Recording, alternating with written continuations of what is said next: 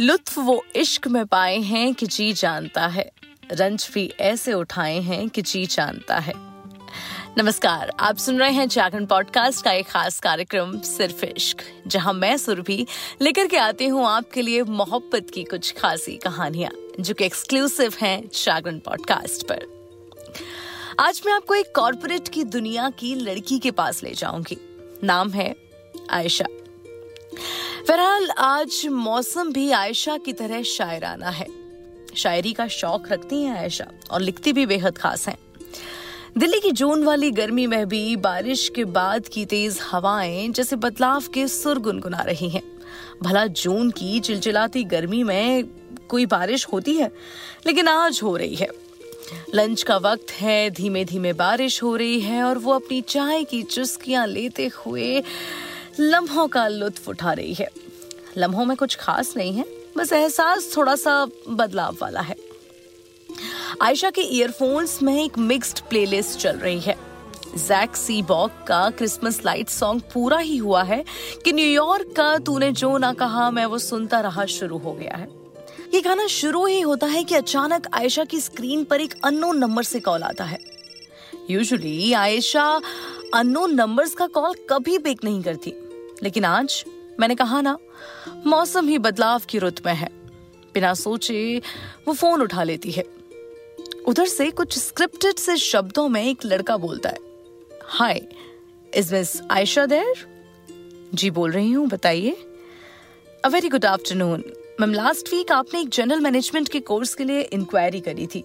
Are you still looking forward to do it Ayesha बिना सोचे समझे उससे पूछ बैठती है। क्या आपको लगता है मुझे करना चाहिए? Yes ma'am you should do that आपको करना चाहिए। This course will accelerate your career और काफ़ी ऊँची उड़ान दे सकता है ये कोर्स आपको। अच्छा तो ये कोर्स अब आप मुझे ऊँची उड़ान देगा। मुझे तो लगता था कुछ अलग पंख चाहिए होते हैं। मैम पंख भी चाहिए होते हैं, लेकिन ये कोर्स आपको वो पंख दे सकता है, आप उड़ सकती हैं। आयशा अपने ख्यालों में खोई हुई थी। और जो मन आ रहा था, जो जी में आ रहा था, बस बोले जा रही थी।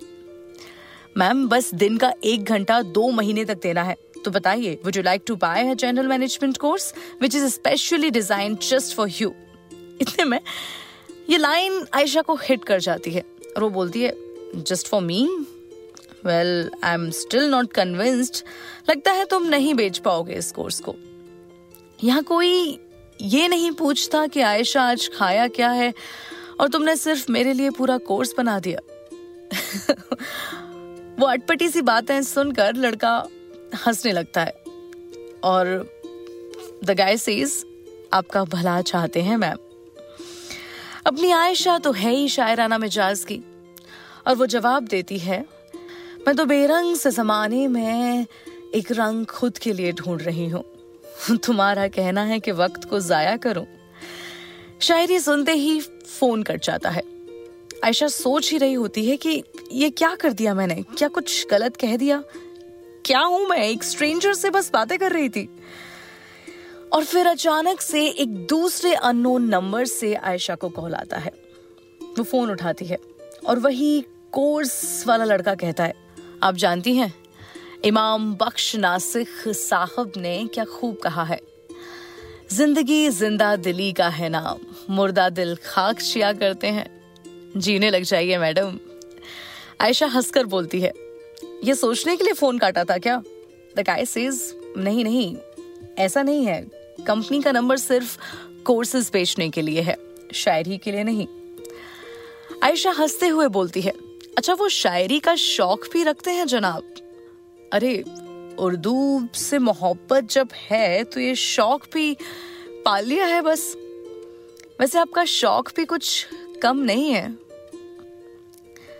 आयशा, चलिए, हम चलते हैं आपसे बात करके। अच्छा लगा। दोनों मुस्कुराते हुए अपने अपने काम में लग जाते हैं। अगर मैं लड़के के बारे में बताऊँ तो वो पूरा दिन आयशा से हुई उस मिनी कॉन्वर्सेशन के बारे में सोचता रहा।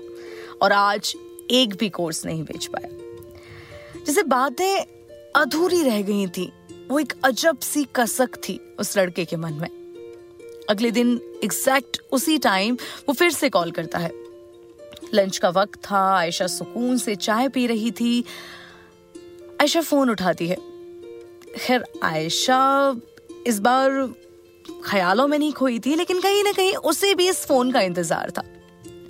आवाज़ सुनते ही बोलती है अरे आप फिर से कोर्स बेचने वाले हो या शायरी?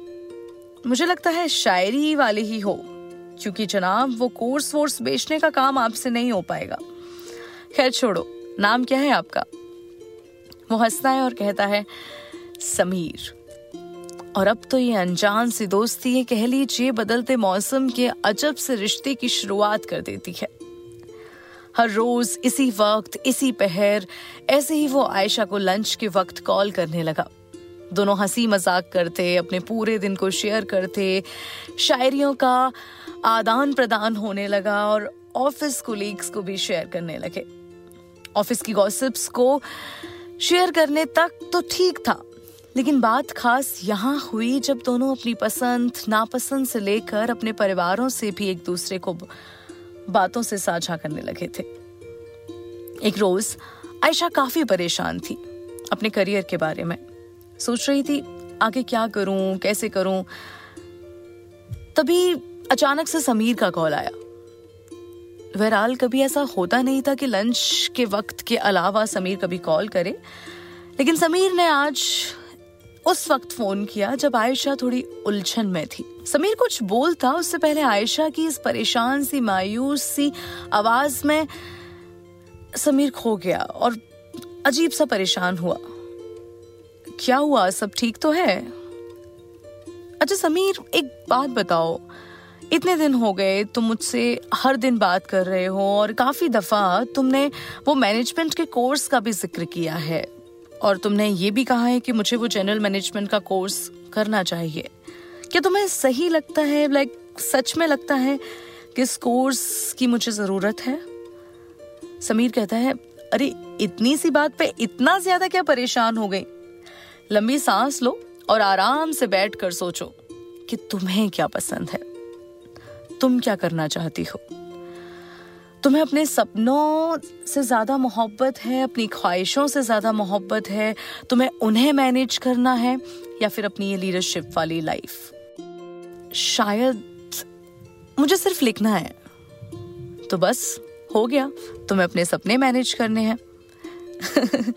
सब कुछ छोड़ दो और अपनी किताब पर मेहनत करो।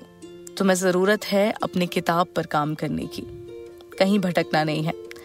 ज़िंदगी तो मैनेज होती रहेगी। आदमी जीवन भर वर्क लाइफ बैलेंस ढूंढता रहता है। और आप तो वह हकीम हैं जो अल्फाज से इलाज करते हैं।